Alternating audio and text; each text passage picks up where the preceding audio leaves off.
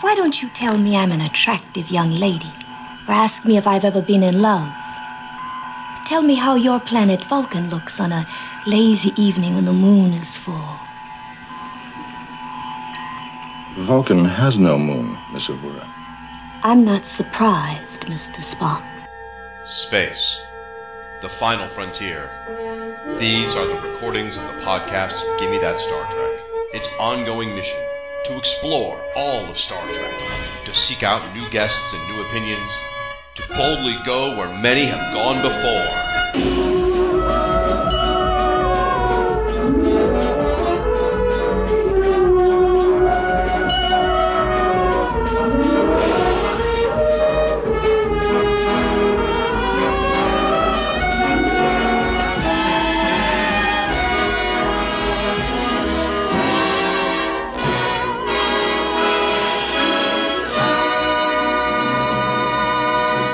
Welcome to episode 48 of Gimme That Star Trek, a proud member of the Fire and Water Podcast Network, pushing towards that 50.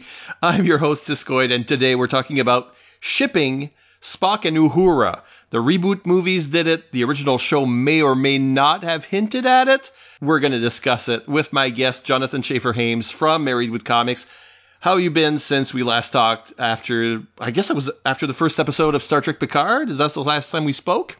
That is, I think so. Yeah, about a year ago. You know, once a year I pop my head out and see whether or not I see my shadow, and then we have six more weeks of Star Trek. Is that how that works? Or 13, or how many was it this time? 23? That was a good time. So we're talking about shipping. Is shipping something you think about in life normally when you watch television? Well, no. So I, of course, was the um, obvious person to have on here. No, shipping is not something that I traditionally have but it is something that like is kind of creeping into my appreciation of media just because it's be I think it must be because a lot of the people that were starting writing fanfic back when it was originally becoming a thing in the 90s have now grown up and have gotten jobs writing you know actual screenplays and books and things. And so they write a lot of things are written very shipping aware I think you could argue that Discovery is written that way. I mean, there's the romances, and then there's the hinting at a possible romance to see what sticks, or if the fans are going to respond to that. Or, yeah, that's when we talked about doing this, we looked it up. Like the first time you became aware of shipping in fandom was probably the X Files. And as it turns out, according to the internet, that's really the first instance of that word being used. Yes, and that's where I remember it happening. That was back in the early proto internet days in the, the Usenet and news groups, which we now refer to as the metaphorical uh, free porn bin at the front of the internet store. yeah, this is where fans in news groups, in X Files news groups, uh, shipped Scully and Mulder, and of course the show was doing it too. You know, mm-hmm. they were they were Sam and Diane doing that thing. But if you look at the history of shipping, the first actual instance of shipping that just wasn't the name was Star Trek related. It was Kirk and Spock. It was slash fic, and that was a form of shipping that you know many fans did back in the day. And um, and you, I rewatched the the reboot movies. And I thought, well, yeah, even now in the modern context, the friendship between Kirk and Spock. You know, some people could interpret it that way if they wanted to. Mm-hmm. I mean, so shipping comes from Star Trek originally in a way, so it makes sense to, to approach this particular topic on the show. I mean, my question originally was, is it possible to say when you watch the original series that Spock and Uhura could have had a relationship, had unspoken feelings, that there was a hint of shipping there? It's in relation to the Kelvin movies where they are an item. Like, why those two? Why did the movies decide, why did J.J. Abrams' team decide that those two should be a couple in the movies if it wasn't hinted at already in the original series, is I guess the question. When I first saw it, I punched the air because I already had that theory or I already believed that theory. But uh, they presented as a fait accompli. When you saw those movies the first time around, did you feel that this was a legitimate relationship, that this made sense? Ah, uh, first time around I saw them did seem to make sense. And when I was first seeing it, it reminded me of of at least the existence, or at least I, I seem to remember it having been hinted on in the original show. So it seemed to work. I mean, I think I don't. I'm not sure if Abrams and the and the rest of the writers, if they were specifically building off of something that they saw as existing. Rather cynically, I probably would just say that the reason that they went with those two is because there were the th- there were three leads. It was Kirk, Spock, and Uhura, who were the main three as that they were presenting as such. And I think they were building it up to make it seem like it was going to be a Kirk Uhura. Well, they weren't they? But then they gave us the swerve at the end is nope, she's been dating Spock the whole time. Probably that, and also the fact that there aren't uh, many female characters in the original cast. Well, there's only Right. one, if, unless you count Nurse Chapel. In the movies, they sort of, if they wanted Spock to have a relationship and wanted to leave Kirk a bit more free to be the space Lothario, that you know, I, I well, I often feel like I, I watch those movies and I'm thinking, yeah, okay, of course the timeline's been changed and Kirk's personality's been changed in a way. Nobody who's written the movies has seen Star Trek. They're only going by the popular culture, the you know what what people think they remember about Star Trek. Uh, and they remember Kirk as this sort of space Lothario, so they make the Chris Pine Kirk do that kind of st- stuff, you know, where he's waking up with two girls in the same bed, and that you know that that's sort of he's sleeping with a green girl, and that's just like what you remember when you think Star Trek is like. That is not what Kirk was actually like. you know, so it's more like the movies are built on the reputation that Star Trek has and what like the common audience might, you know, might recognize as Star Trek. I've heard it referred to as the ultimate universe Star Trek, and I think that fits, especially in terms of how you look at how Mark Millar might have goofed up a couple of things. But at the same time, I'm going, well, if they're going by sort of the fan feeling, maybe that's why Spock needs a relationship because Spock was very shippable in the original series. You know, a lot of women gravitated towards him, fans, I mean, gravitated towards him, that there was something romantic about the Iceman that needed to be melted, maybe. That's why it's interesting to give him a, uh, a girlfriend in the movies where we're not necessarily giving one to McCoy, who's supposed to have been married and we're not exploring that at all, you know. The relationship to me in the movies is a lot like a bit of um, Sun's Getting Real Low or, you know, Black Widow, Hulk. His emotions are so strong that he needs somebody to ground him, and that's Uhura in a way. That's kind of how I was looking at it this time. We don't really have much to go with on their relationship. No. Because we're presented it as having already started. You know, we know that he was her teacher at one point. I'm going to go ahead and assume that he was a, a TA and just a couple of years older than her, so it wouldn't be too inappropriate on that. In Star Trek, the first one, he's a commander. He does refer to her as lieutenant, so she seems to be a little bit older than the rest of them. But regardless of that, they seem to be going with the vibe of she's the emotional one, he's the illogical one, they butt heads.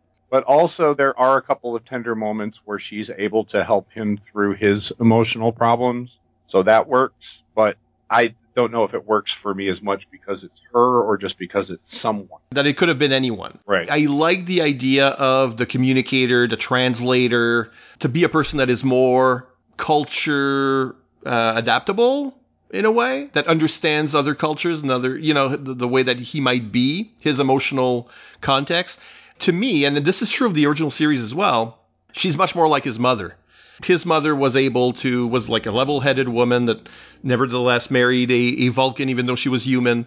And there's something of that in Nichelle Nichols' performance and certainly in Zoe Saldana's performance as well. You know, there's like that person that is translating other languages has an ability to contextualize culture in a way that would not cause conflict in a relationship like that. All right, and I guess that would make a lot of sense as to why he would be drawn to her in either universe. Because I, in the first one, I mean, his mother would have been his only ambassador as it was to humanity. He would have been the first human he met. He would have been the, the human he spent the most time with to try to, you know, learn as much as he could about this culture that is very alien to him. In the in the Kelvin timeline, he is much closer to his mother, you know, even before he loses her, and then she becomes such a most important part of his life. So he would be drawn to her, to, to a compassionate, sort of empathetic person like her. And then, especially after he loses his mother, it would make sense why their relationship then would strengthen. Like the water isn't muddied by Michael Burnham being in this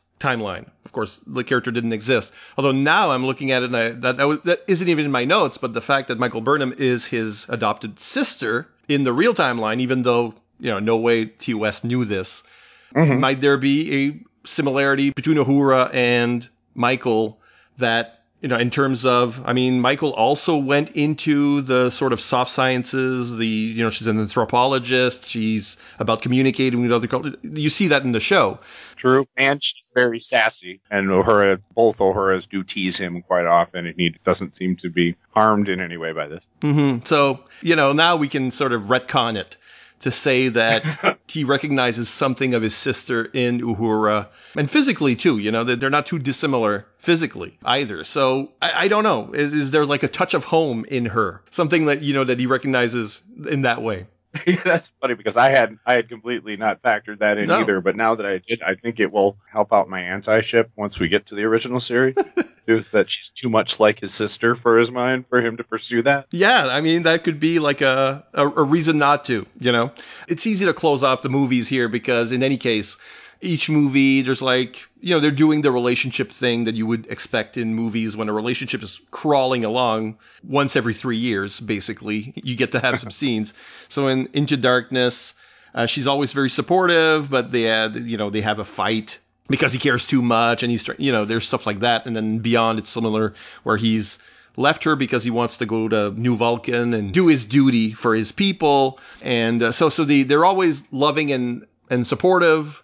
But sometimes they don't communicate too well. You know, he gets very, very motivated whenever she's in danger. So if she becomes the, the damsel in distress, then he's activated. It's very bare bones in terms of what a movie relationship is. Exactly. If you wanted to be um, kinder to it, you could say it's it's a pretty good depiction of a relationship between people in their early twenties. And once it's hitting the 30s, it reaches that point where it either has to this either needs to mature into something else or it's it needs to end because it's all, all just going to be spinning around on these superficial levels like it has up till now. and we recognize it as there are people in the service and it's, it's the same if it be like a superhero team it's like very difficult to have that life and also put energy invest in a relationship. And so so we understand that this is the movie version of a relationship. Mm-hmm. Now on tv there is no relationship. There there's no romantic relationship per se. But was there any evidence of it you know, beyond, and I think we can talk about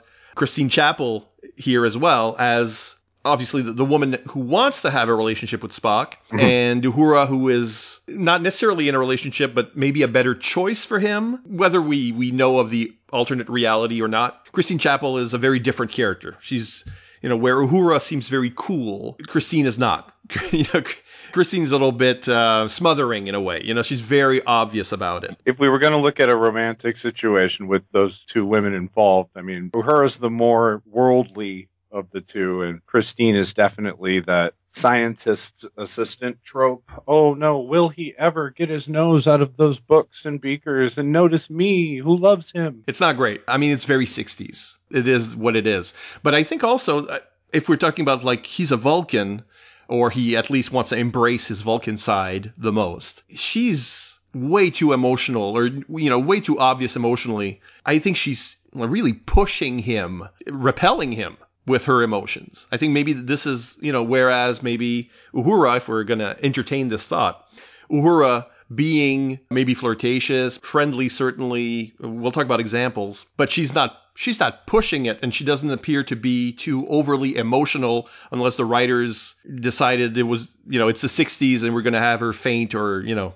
stuff like that, which does happen on the show. The fact that she is more reserved maybe makes her more appealing or less repellent, let's say, to a Vulcan. That's actually a really good point. The way I always, if I'm looking at a, a ship or if I'm looking at a character and a certain aspect about them and trying to ask hypothetical questions, you know, normally I wouldn't be so nerdy as to invoke an obscure sociological theory at this. My wife just popped her head into the kitchen when I said that. The side eye that she just gave me is pretty funny.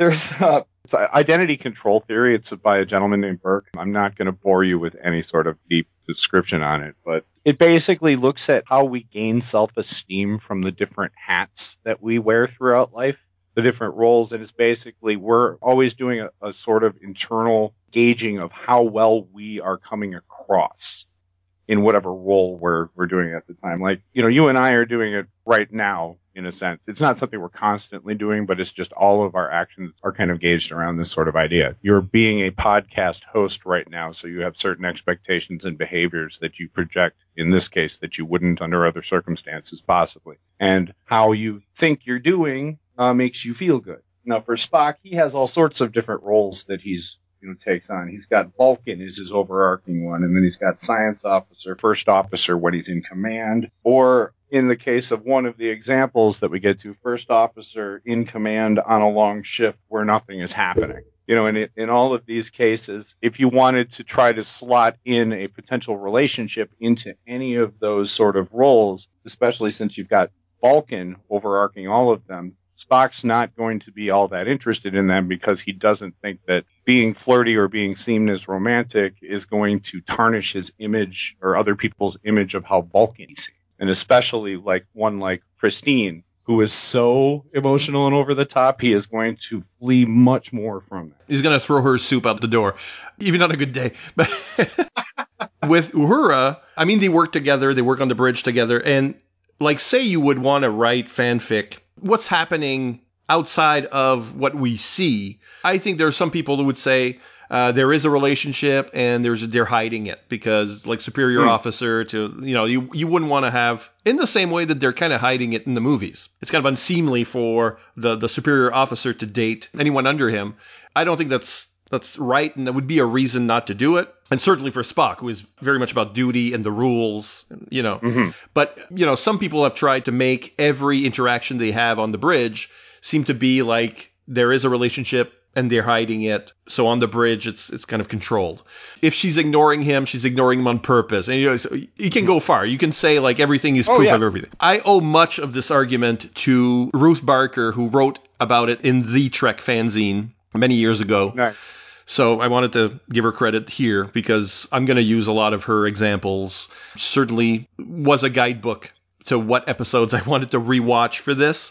Although I don't buy into everything that, you know, that the article does because it does try to make that point that like below decks, there's dating going on. I don't believe. Well, that's what makes it fun. Yes, but I don't believe that. But the possibility of a romance between them or an affection between them, whatever that would mean for, for Mr. Spock, is there, and I think as early as the Man Trap. Well, the Man Trap is the first episode they aired. And already it's the one where she has small talk with him on the bridge, where she tells him, uh, "Tell me I'm beautiful," and you know there's a, a real flirtatiousness there, and I think that's where the show begins. So, right um, between that and then I think in Charlie X where they play music together and she improvises or has written a song about him and teases him openly in front of the crew and he lets it happen and he smiles during those scenes. Right. I think if there's a root cause to this, like the first few episodes, it's all there. Yeah, and those were the two I was um, looking at back when I first saw the Kelvin Timeline movies. And I was like, oh, okay, wasn't there something? And I think I was probably amalgamating Charlie X and the Man Trap you know, in my head as to being a, a thing.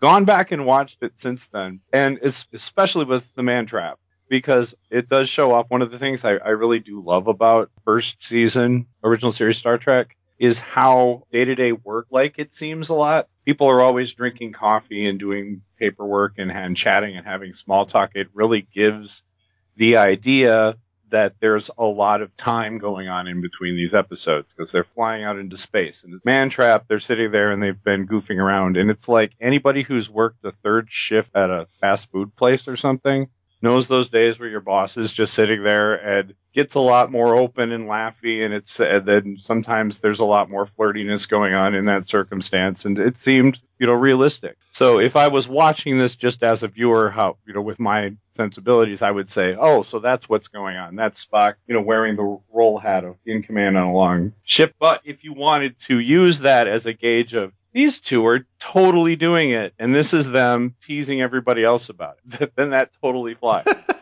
it could, but at the same time, you might track the relationship. Like somebody could do that, track try to track a relationship during the three years. So, like in the man trap, there's a flirtation. Nothing's happened yet, but you know. Right. And I, I kind of wish that it you could end it with It doesn't work that way. It doesn't. But if you could basically stop it at the changeling when Nomad wipes her mind. Oh, right, because she would have had to fall for him all over again. Otherwise, it'd be dubious. Yeah, if there were no instances after that, that might, that might really work well. And, I mean, he's very, very, he's the one that, you know, jumps to her. Everybody's going, oh no, Mr. Scott's dead. But Spock is focused on Uhura rather than like, screw Mr. Scott. Well, because he knew that eventually Christine Chapel would be in charge of fixing her brain, and she knows she doesn't know how to do anything right. So, very worried that he's probably lost. Yeah, but for him, he's very upset and curt uh, with Nomad at that point, and you know he's the one that that says she's not a unit, she's a woman. Like it's like moments like that where the line could have gone to anyone. Like Kirk could have. Do you think Christine deliberately sabotaged? Because we're assuming that the rehabilitation point of, of her must have involved some sort of 23rd century, you know, medical technology to be able to re-stimulate. She didn't just teach her how to be a person again in a day or so. Do you think she deliberately left out the part about how she had a thing for Spock so that Christina would then have her chance? That would be a very dark version. Get on that fanfic. People. Yeah, yeah. We need to know the, the true story uh, where Christine is, is terrible. No, I don't think so. But of course, we don't understand what's going on in that scene. Uhura is right back to reading, like she's already at fourth grade level or whatever it is. I don't understand necessarily, given the television ev- evidence, what Nomad did to her. Like, is she has she forgotten her childhood? You know, it's like doesn't seem to track. You know, like later, like the next episode, of Uhura's fine. Is there a way to reconstruct memory engrams? And I'm sure if it was next generation, those words would have come out of somebody's mouth, Beverly's mouth. You know, Sure. yeah. But it doesn't end there. You know, it's not. We can't do that. It's too early in like season two, and then there's more stuff to come. But it might have been a good cutoff point. And I even tried looking at it from like order of star dates because they're all over the place in Right. TOS. No, it still doesn't work. I tried. I tried. I appreciate your diligence. Yeah, well, I would say that throughout the series, there is whether from the actors or you know, I don't know if writers or directors were, were were doing it or it's just like a coincidence of who gets the line at that point. But there is uh, like a pattern of behavior where Spock and Uhura move towards one another, defend each other, look at each other, react to each other being in danger that you don't see with the other characters. There is a pattern. So it may be like very small stuff where, you know, the ship shakes, she falls. It's Spock who goes over and lifts her up while Kirk is lifting up like crewman number two. This is the kind of analysis I can get behind because uh, my college roommate Christine used to show me on Charlie Angels which angel was totally into the other one using that same sort of evidence gathering. I'll now that'll give me an excuse to rewatch the original series. Just Yeah, no, I mean, there is a filter where you can sort of do that. I've got like other short examples and I'll let you get to your thesis, but like in the immunity syndrome, with the giant bacteria, uh, she stands real close to him. And when she faints, he's the one who catches her. It happens twice. Those are the kind of patterns that we see a lot. Return to Tomorrow, that's a late episode. Uhura is tortured by Henoch in Spock's body. Why her? Why? Unless it inflicts more emotional pain on her because when he, you know, when he crossed over minds with Spock, he learned that there was a relationship there or an affection there or something there, a bond there. Um, and he's a sadist. In Mirror Mirror, look at her reaction at being back at the end. She looks at Spock specifically in a way that's like she's so relieved to see him. counterpoint though, the easiest way to see that she was back would be the fact that he didn't have a goatee. True. But Babul the Menagerie is another one where she's uh, especially shocked when he surrenders to the court martial and relieved when he isn't. And of course, it's just like her acting. She could have been just as relieved for Kirk or for McCoy. You know, obviously it's going to be one of those two because they don't, they didn't give much to do for the others. You know, but she's not that relieved when Mr. Scott is off the hook for doing a Ripper murder. It may be coincidence, but it mounts up. In Space Seed, he moves to her defense uh, when she's struck in the face by Khan's uh, goons. You know, so there's just like a lot of this kind of stuff that obviously any male character would have fit the bill, but it just happens to be Spock in those instances and just happens to be her in those instances. There may be points again. I mean, you told me before the show you do not think there was a relationship behind doors or anything and that there's a reason for it. Right. And then as we were thinking, I'm like, it wasn't that great of a reason. But then I thought, on the surface, whenever I look at Spock, who was, as you said, a very shipped person, and the writers on that show were always getting him into romantic and pseudo romantic entanglements. I don't think that he actually had that Spock would allow himself to get involved in any sort of real way until Amok Time happened, because up to that point he really believed he was about to go away and become married like a good Vulcan should. But occasionally things would crumble around there if you get, you know, get hit by spores or sent back in time or whatever various thing. And at that point, you know, he would let himself fall for someone. And the person he would fall for was blonde. So therefore, Spock's true love is blonde Hmm. and Uhura is not. But you can still tie it to Uhura to kind of bring it back to the Kelvin timeline because Spock and Uhura in the Kelvin timeline are much younger than they are when we see them here. And when Spock was younger, that would have been about the time that he uh, met what's her name from the Spore Planet, you know, who had the Right. thing. So I think that Uhura, I think in the Kelvin timeline, kind of represents that period of curiosity in Spock's life. If you want to try to figure out a point of divergence in that timeline, which The the Jill Ireland character. That's an interesting point. That it's always blondes. It's also interesting that in between this timeline and the Kelvin movies, in terms of casting, in the original series, his mom is blonde. right? When she's Winona Ryder in the Kelvin timeline, she's brunette. So That's true. Now, now I'm going to be up all night trying to find out what the point of divergence was for that. it may mean that the original series one is not a natural blonde. So she changed her hair color, but that's still imprinted on Spock or something. so then, yeah, so Christine Chapel should be feeling like like a possibility that they're always shipping her with a blonde. And that could also, therefore, if you really, if you factor that in, it could be why he is so resistant to Christine, because Christine represents a lot of that which he secretly wants that he's trying to push off in order to maintain the general self-esteem he gets from being a Vulcan and a first officer and all of these in which it would be inappropriate to. But she's the one that's tempting him, looks like his mom. Yeah. there are no blonde Vulcans as far as we know, right? They're all dark-haired. And so the the two women in his life that were not blonde would be T'Pring, who he was betrothed to, and there's no real relationship there.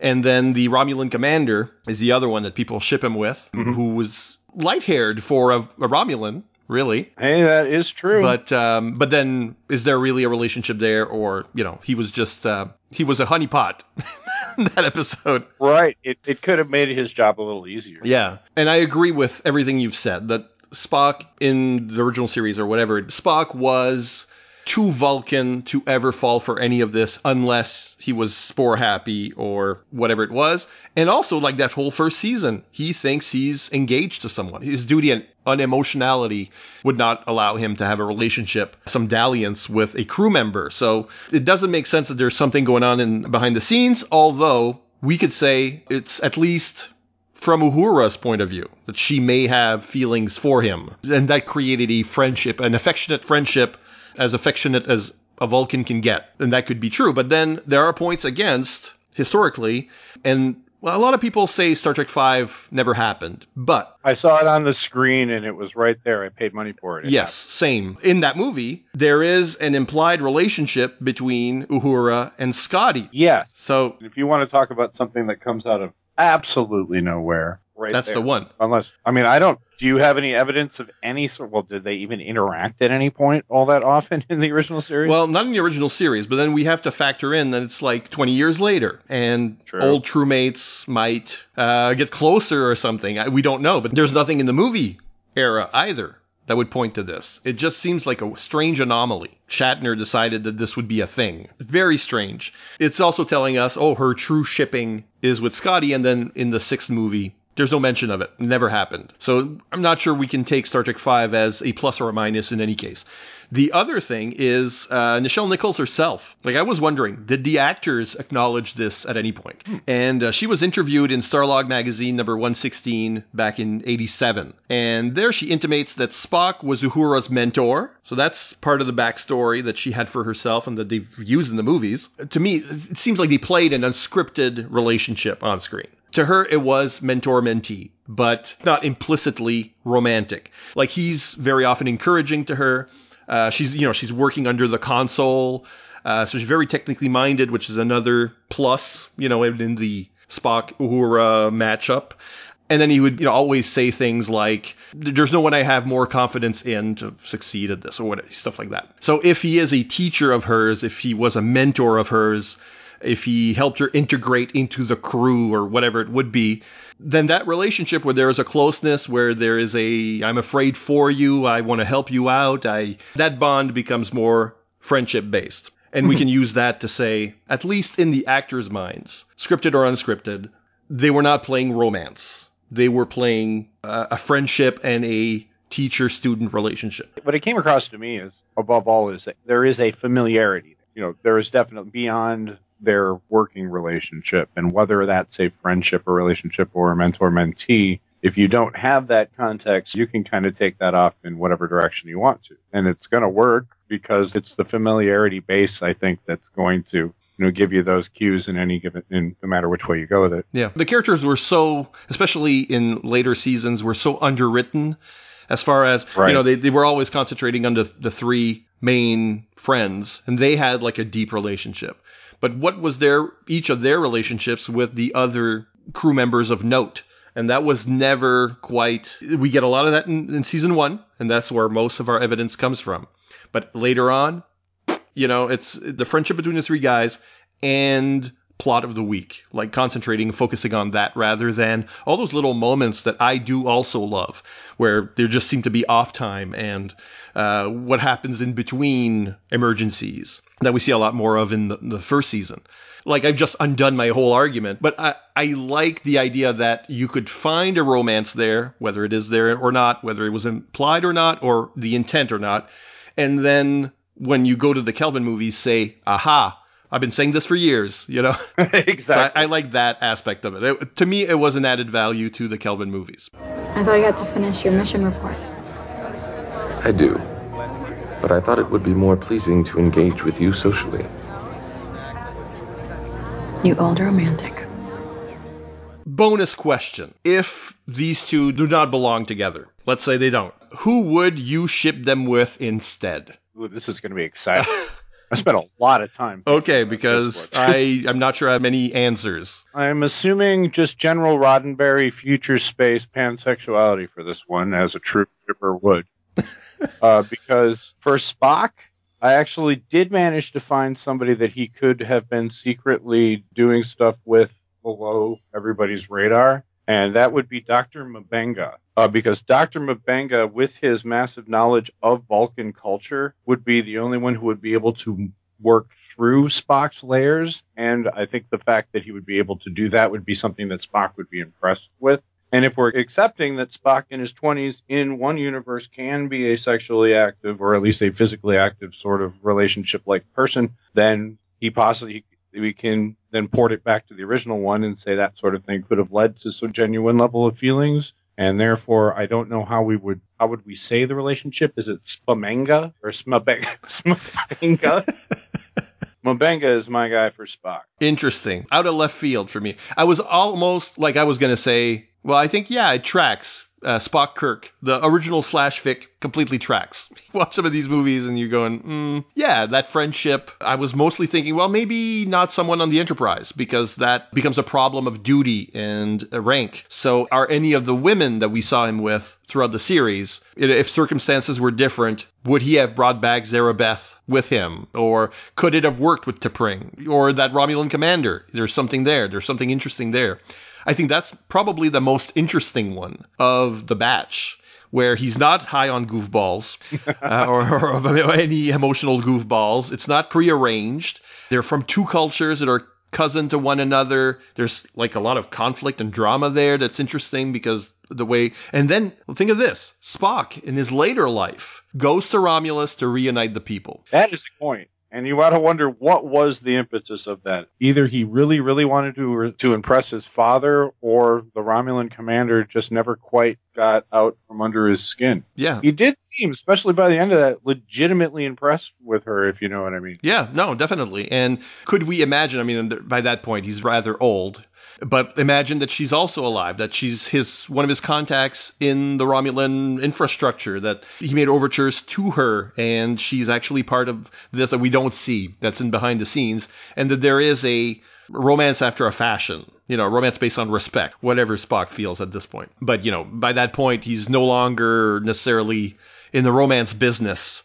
But yeah, I think there's something that could have been exploited. I'm sure there's more to it in the Romulan cycle of uh, pocketbooks. Uh, there are novels where she gets a name and a backstory. By Diane Duane. Yes, My Enemy, My Ally being one of those. And I read them when I was a teenager. So I don't remember exactly what was happening in those books. And I didn't reread them for this. So because I wasn't thinking of it. I'm basically improving here where I think maybe, well, maybe the Romulan commander would be the one. If we're saying it's not Uhura, then I say Romulan Commander would be the most interesting one. You know, I think you've sold me, especially if we factor in the fact that her hair would have turned even lighter as she aged.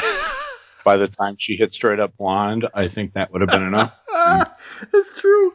I mean, this is the blonde theory. The, the whole thing is based on the blonde theory. What about Uhura? Who, who would Nyota fall for if not Spock? Thought about this one a while. I stopped briefly on Sulu, who I'm going to guess the two of them probably may have hooked up a couple of times. Uhura strikes me as an, a very free spirit in that regard. I don't know if she's ever going to tie her, let herself be tied down to one person, but I like to think occasionally that she and uh, Kirk may be actually getting it on uh, behind the scenes, but I think they have a much different relationship than their public one is displayed. And the captain, I'm frightened, is a safe word, but it's Kirk's safe word. okay. I, I, also thought Sulu, who in, in, the Kelvin timeline is gay, as the original actor was, but but George Takei says no. Says he was straight. My character was straight. I go with that. To me, the, the lone evidence, if you will, is Mirror Mirror, where there is obviously something between Mirror Uhura and Mirror Sulu. And if if there's a whole lot of mirrors, then wouldn't that relationship also exist in our world or possibly exist? Obviously, it's toxic. It's totally toxic in the mirror universe. And naked times uh, when Sulu was hopped up on goofballs again. Is is there something between them there? That's where he grabs Uhura and says, "I'll protect you, fair maiden." Right. That's part of the evidence. I think if there's going to be a relationship between people on the bridge, the people we know, then that might be it. I talked about the man trap at the beginning, but then when the salt vampire takes on a form that is in your mind that is romantically compatible, it is a character we don't know. That's you right. know, uh, a man who speaks Swahili, who probably comes from the same region she does or something. So there's, she was thinking of home, but she'd just been flirting with Spock. If we wanted a confirmation of the theory, then it, we really needed it to be Spock coming over to, like the Salt Vampire would have been Spock in that instance. Mm-hmm. That would have been, okay, now everybody's on the same page. That's not what happens. You know, that character was no one. It was like crewman she didn't know that was kind of pulled from her imagination more than anything. But yeah, so Sulu is, would be my guess in this, but I like your point that she's more of a free spirit or that that's not how she expresses relationship or sexuality. And we sort of see it more in the movies. When, you know, in the movies, the fan dance and all of this sort of stuff, which is also Star Trek Five. Uh, but um, uh, yeah, she seems more like that kind of 60s, 1960s woman, more of a hippie, sexual revolution kind of character. It kind of feels that way. I don't know why, but. And I guess the main, I don't want to use the word tragedy, disappointment of, of this is what we did get by the show moving away from those little, much more interpersonal relationship sort of things is that we missed out on many more opportunities to basically have more answers in a you know Q and A session like this. You know, where we got a stronger relationship between Bone Spock and McCoy built up after that, which you know is great and I appreciate it. But we did lose out, as you said, those bits about the random situations. I don't really, I don't know anything about how Chekov and Scotty feel about each other, basically. For example, I mean, how am I supposed to know whether or not I can actively ship those two? you can ship Chekov and Spock because again, there is a mentor-mentee relationship there that is quite obvious and, and written. Plus, he's Russian and dreaming. Yeah, but the, the Scotsman is below decks, but then also has his time in the captain's chair where you know he gets to look at the screen and worry. There's not much there, you know. But in the in the the first season, we've got Janice Rand is more or less like a soap opera character moving around all of this, and and you've got you know Sulu has these many hobbies, and he's Beauregard his puppet plant, and there's a lot more life just on the ship. You know, the corridors are full of people, and uh, you spend more time on the rec deck, and Uh, I think they were showing how life might be in the future, and once the formula was cemented, there was no need, or uh, they felt no need for for this kind. And television at, at that point was always, you know, reset buttons, so you couldn't advance any kind of relationship except very, very organically and slowly until more it was more of a, a process of crystallization where ah yeah that that central friendship it was always there but now we're focusing more on it but things had to always be there in the first place for it to really work so what do people think at home is uh, Spock Uhura a legitimate relationship for you in the Kelvin timeline? Was it or was it not telegraphed in the original series? Do you think shipping is stupid? Let us know in the comments section. so, Jonathan, thanks a lot for playing this game with me because this was a topic that was St. Valentine's is this week. It may be in people's minds. I don't know. Well, it will be from now on. Well, and now you can't watch Star Trek without thinking of this. We've poisoned your your brain. Tell the people where they can uh, find your shows on the Podcastosphere, Jonathan. Yes, and thanks so much for having me on. This was a lot of fun talking about this. My main podcast that I do with my wife Maggie is called Look under the name Married with Comics. For the year 2021, we are married with cartoons. Oh, It's a new format we're doing, but you can still find it under Married with Comics. Maggie and I take turns bringing each other a cartoon that the other one uh, may not be all that familiar with. And then we also have guests uh, come on and do the same thing. Also, we do the Rod Pod, in which we're covering the IDW Transformers uh, Phase 2 comics in order. And we also both appear on the Longbox Crusade Network, uh, where we do Transformers Chronicles the Marvel years, and we do the Marvel Transformers comics. exciting. I'll let you go back to your vacation on Risa. We can dream. Yeah. I'll stick around for uh, subspace transmissions, that's Star Trek news, and your feedback on our previous episode. Thanks again.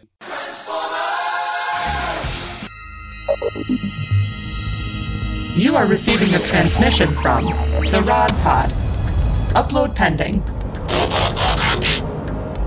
Stand by for soundtrack transfer. I am Maggie, And I am John. and we are trapped, hurtling through space in a ship shaped like Rodimus's head. The ship, for reasons we haven't been able to determine, contains the entire run of the IDW Transformers Phase 2 comic,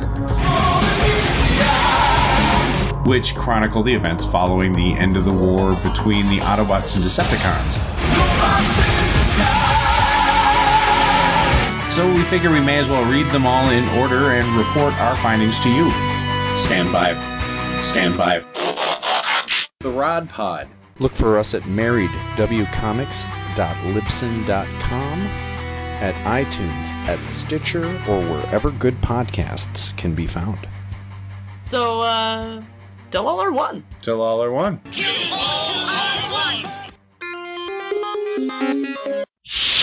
Incoming subspace transmissions. First, let's talk awards. Patrick Stewart has won Best Actor at uh, the Critics' Choice Super Awards for Star Trek Picard. This is a new event to celebrate the most popular fan obsessed genres in television and film. The series and Discovery, though nominated for Best Science Fiction Fantasy Series, lost out to The Mandalorian. This is also where Star Trek won the first Legacy Award, recognizing its cultural impact, an award accepted by Patrick Stewart and Sonequa Martin Green on behalf of the franchise. As far as nominations go, Discovery has been nominated for a GLAAD Media Award for its portrayal of LGBTQ plus characters, while Lower Decks and Picard were both nominated for NAACP Image Awards. The original series won an Image Award at the very first ceremony held in 1967. Woman in Motion, a new documentary about Nichelle Nichols' role at NASA while she helped recruit people of color and women into the program, trading on her science fiction fame since the 1970s, will be available on demand and digital as of February 16th. Fans who pre order on Apple will have access to bonus features, including an extended story behind the story featurette, deleted scenes, teasers, and trailers. And in action figure news, Exo 6 is a new Star Trek licensee that will produce large, one sixth scale, collectible articulated figures as well as statues of characters from across the franchise. The first announced figure is Data from First Contact with a cloth uniform, two possible heads, various props, hand positions. These uh, handcrafted, hand-painted figures are said to retail around 190 bucks US. For a lower cost, more retro option, uh, look to Mego and their 8 inch figures of Star Trek characters. Since relaunching in 2018, Mego has released nine waves of figures. Wave 8 recently included Jean Luc Picard and Data from Next Gen. Wave 9, Saru from Discovery, uh, and each retails around 20 bucks. That's the past. What's the present and future? Well, Wave 10 should be out now and include Judge Q and Locutus of Borg. Wave 11, at the end of the month, will include Captain Pike and Michael Burnham from Discovery. And Wave 12, looking ahead, McCoy, Scotty, and the Salt Vampire. And now a selection of your comments on our previous episode. Can lore be reintegrated into society with Chloe Allard? Let's start with Brian Linton here. He says, Well done. Any episode that can tie Maslow's hierarchy of needs to Star Trek is a winner in my book. I thoroughly enjoyed the insights that Chloe brought to Lore's character. I also had never realized how cruelly the Enterprise crew treated Lore almost from the start. I wonder if they subconsciously felt that Lore's existence threatened Data's unique place in the universe, which then resulted in their untrek like treatment of lore. And for the record, he says, I'd love to see future episodes that did similar psychological deep dives into other Trek characters. Chris Franklin says, I never thought of how Lore's treatment was very non Trek, but it certainly is. It reminds me of the treatment of the M113 creature aka the Salt Vampire in TOS, but that was very early in Trek, the first episode aired, so that can be forgiven as practically non canonical in a lot of ways. Tim says fascinating discussion. This probably doesn't need to be said, but it's not just the Enterprise characters, it's the depiction of Lore himself. In all of his appearances, there's an absolute feeling of menace, and then he starts doing awful things, threatening lots of lives, without much time to react. Add in the production itself, where the music indicates danger. And yes, I'm crossing the line between Trek and the audience, but that's part of the point, isn't it? We're able to view and rehash these situations repeatedly over decades, while the crew is living it once. So I guess I'm saying I haven't second guessed the handling of, of lore, but darn it, I loved hearing you and Chloe talk about it. And I really, I think, uh, Tim, I think the decision to treat lore badly Yes, of course, comes from the production first. That's how they envision him. They're the puppeteers making the characters move. So, what I think we're saying is that the show treated Lore badly, rather than any specific fictional character. And finally, some comments from Mike Lacroix says, uh, This was a great discussion, very interesting topic. I always thought it was odd that they kept saying that Data was unique as the only Soong type android, and then they'd throw lore away like garbage. The absence of any mention of lore in Star Trek Picard was also an odd choice, especially since B4 was featured. The thing I never understood is what happened to the three prototype androids. They were mentioned once in the whole series and forgotten just as fast. I always felt that B4 was one of those three, but he was numbered 4. Juliana never mentioned B4 by name in her recap of all the Soong uh, Android attempts. And then he tries to make sense of the dialogue and what these various androids might be and where they might have gone. Were they disassembled for parts for the androids that did survive? So that's an interesting uh, discussion that you can find at fireandwaterpodcast.com. The Fire and Water Podcast Network also has a Patreon page at patreon.com slash fwpodcast. If you like this content, want more like it, think about leaving a one-time or monthly donation. It even unlocks rewards. For example, for $5 a month, you could get yourself on the Starfleet Commendations list, like Rear Admiral Doug Van Diver. Join Doug and I in the fleet at patreon.com. And as usual, let me remind you that you too can leave comments at fireandwaterpodcast.com or on the Fire and Water Facebook page, on Twitter, where we are FW Podcast. And you can also follow the show on Spotify. Till the next episode, this is Siskoid reminding you to ship boldly